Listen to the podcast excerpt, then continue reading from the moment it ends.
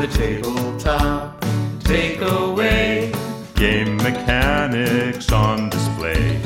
Three designers share the stage. Pick a genre and we'll play. The tabletop takeaway. Welcome back uh, to our podcast. I'm Ananda. I'm Charlie. And I'm Trevor. Uh, and today we're going to be starting our series on logical induction games. Induction. Yes. I've only heard of deduction games. Well, it's actually uh, sometimes people get the terminology a bit wrong. So, deduction is all about starting with um, a set of rules and then figuring out specific deductions that you can make from those rules. Whereas induction is about having a bunch of clues and using them to figure out how the system works. Um, and Zendo, I think, is a great classic example of that uh, because in Zendo, um, there is a rule which determines whether a structure made out of little plastic blocks is valid or not. And the person who's designated as the master for that round, the Zendo master, knows what the rule is. In fact, they may have made up the rule themselves. Um, and the other players don't, and the other players are trying to figure it out by making little structures and finding out if those structures are valid or not. So, kind of putting uh, pieces together to figure out the core rule of what is allowed. Yes, that's Yeah, right. Uh, and then the players will uh, occasionally make guesses about what the structure is using resources that they earn from correctly identifying whether specific structures are valid or not.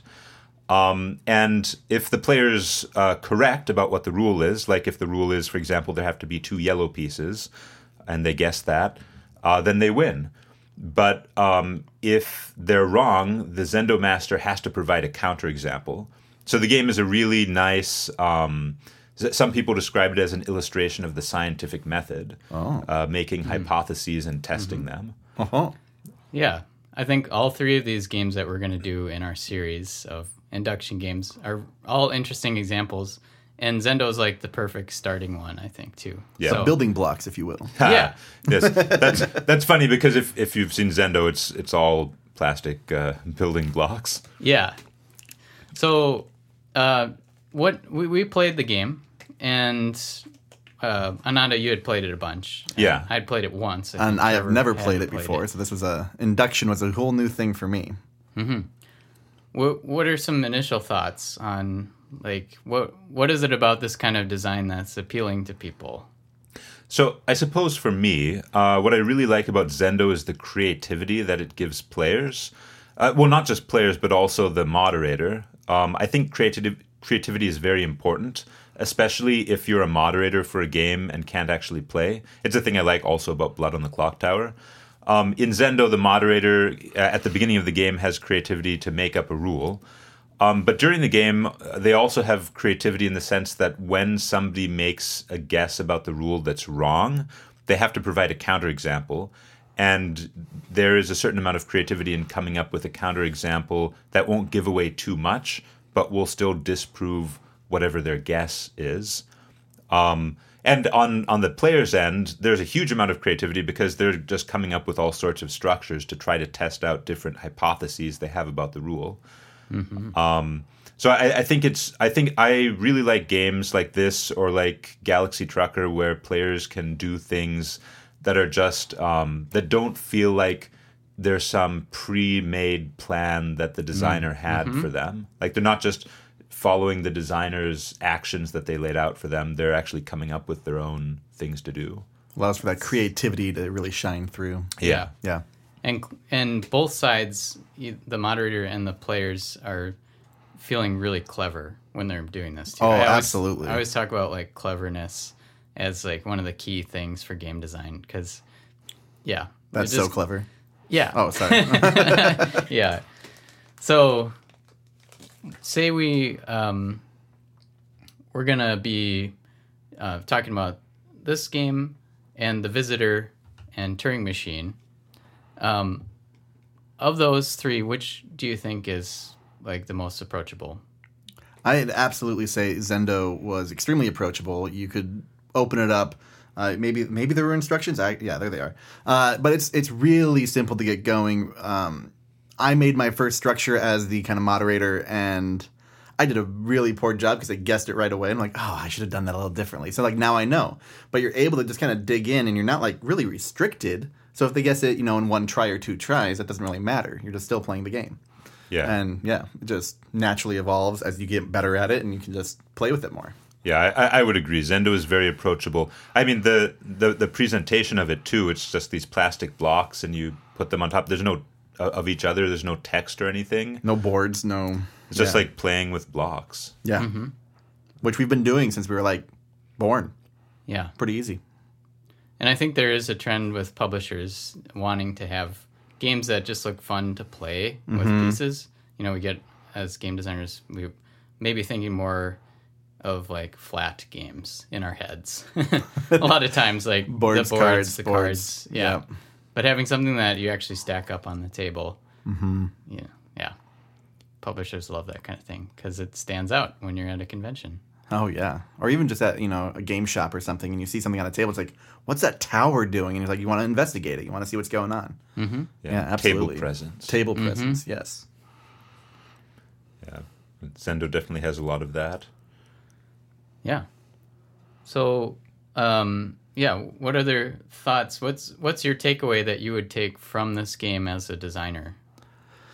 For me, uh, if I may, the the kind of duality of you know you have the rotating roles, which is very nice and feels very even, uh, but then just being able to play with things and arrange them in new ways, uh, finding that piece of the puzzle you're not quite sure about, trying to figure out a way to replicate that, and just that curiosity and then feeling clever once you figure, oh, I think it's going to be this. And so you arrange this new thing and you get, you know, you test it, and then they say, oh, no, but it looks does another thing. They show you like why that's a no.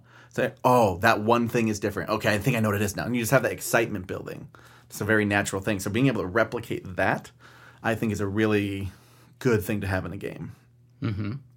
Yeah, I, I think for me, it's um, when you have a game with a moderator uh, who can't win, um, it's important to give them places where they can express uh, their creativity.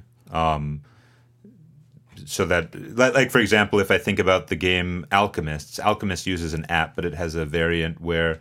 Um, so, Al- Alchemist is another induction game, whi- which involves uh, trying to figure out which ingredients make certain potions and it's it has an app but there's also a board that you can have one person run so that they know what all the ingredient combinations are but there are no choices to make like it's a very boring role um, and i think if you have a moderator in a game they should have choices to make They should even be if they engaged. can't yeah Mhm. even Yeah. if they can't win Yeah.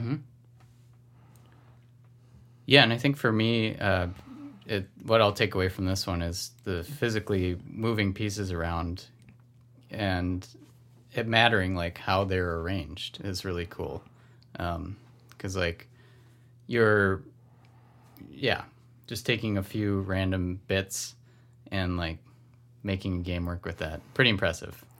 Oh yeah, yeah. When you think about the types of things in here, like, I mean, I guess there's a few different shapes, three different colors, and then you do have, you know, the black and white uh, little circles to, you know, say if something is right or wrong, or if you're voting one way or another. Uh, but yeah, it's interesting. I mean, the thing about Zendo is you can play it with pretty much anything. Um, Yeah. This this version that we played is the published version for Zendo specifically, but um, Zendo was uh, before this. It was uh, Looney Labs uh, Icehouse Pyramids game, um, which uses the Icehouse pyramids from Looney Labs. And I've played it with all sorts of components uh, way back when I was a kid, just um, without uh, needing the actual set. You can play it with little plastic cubes. Sure. Um, you can play it with like I, I guess uh, fruit and nuts. Um, you you can use anything um, because all you need to do is have someone make up a rule for which arrangements of objects are valid. So there, you're, you're really talking about the core of the experience provided by Zendo. Yeah. It's not the components, Right. it's the experience. Yeah, it doesn't depend at all. Of, I, I mean, these these components are helpful because you know they're they're colorful. Um, the shapes are easy to identify, but you can you can use anything. Yeah. Uh, this is reminding me of a game. I think it's called Mao. Is that Oh, yeah. Where you Make up a rule, and everyone has to follow the rule without knowing what it is. Right. And Yeah. it's people just sitting around in a room, and sometimes it's like folding your legs is the right. rule. Leaning against a wall. Yeah. Yep. And I, I was thinking about like how that is a di- different feel than this game Zendo. Like the counter example, I think, is what makes this one better than that game. Mao has its own interesting things about it. It's pretty it. chaotic. yeah, but you aren't really learning too much more. It's hard to get more clues. I think. In that yeah. Yeah. It's it's much more. You learn by failure, and then you try to figure out what you did wrong, but you're not sure because the you know Mao told you you Mm-hmm. broke the rule, but that's all you know. Yeah. So yeah, this has a lot more clarity, especially with the moderator responding with uh, another example that makes your thing false and the rule still true. Yeah. So yeah, And I think the induction has this piece of it that's like, um, I talked with Ben of Floodgate, and one of his big things is players having discovery moments. Mm-hmm. And logical induction it just feels like that too. And where you're constant discovery. Yeah. Yeah. It, Yeah. It's all about the discovery. yeah. Well, any final thoughts about Zendo or logical induction? You know, uh, when Ananda pulled this out, I was a little skeptical at first. I'm like, this just looks like a play set for kids, but you know, let's give it a try. And I'm like, actually, this is this is pretty interesting. So I'm I'm glad that we did this one. So thank you for introducing me. I mm-hmm. appreciate it. Yeah. Well, stay tuned for our next episode. We'll feature a unique and little lesser known game called Visitor. Bum, bum, bum. Hey, thanks for listening to The Tabletop Takeaway. This podcast is made possible by listeners like you. So please tell your friends and visit our website at thetabletoptakeaway.com where you can suggest games and mechanics for us to cover next on the show.